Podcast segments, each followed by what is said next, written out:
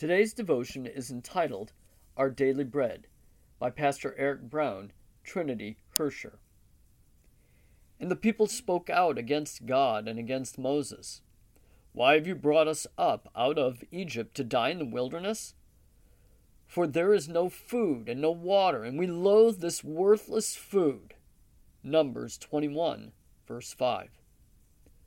The children of Israel had been in the wilderness for quite some time, and their gratitude had worn thin. Their complaints were not fully accurate. They claim that there is no food or water, but then they note that they hate this worthless food. That worthless food was manna, the bread of wonder.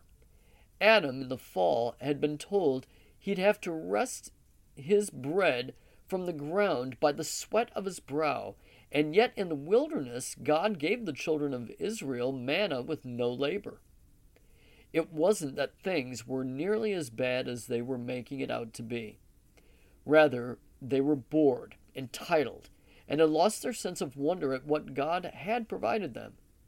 In the wilderness, yet cared for and alive, even with clothing that did not wear out, it seemed so strange that they would complain. And yet, let us consider our own lives. For we pray that God still gives us our daily bread, and He does. How quick we are to get bored of what we have and not see the wonder therein.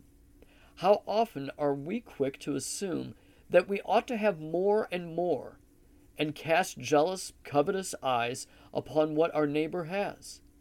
How often can we be petulant and despise the good gifts and opportunities that God has provided us right here and now? God gives gifts. He gives us gifts of both body and soul.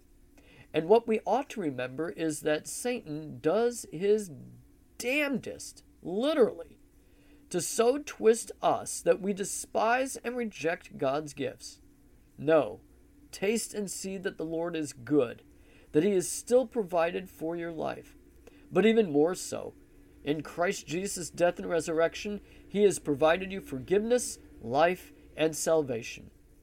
Hardship can remind us of how good God actually is, and He is always ready to have mercy on His people.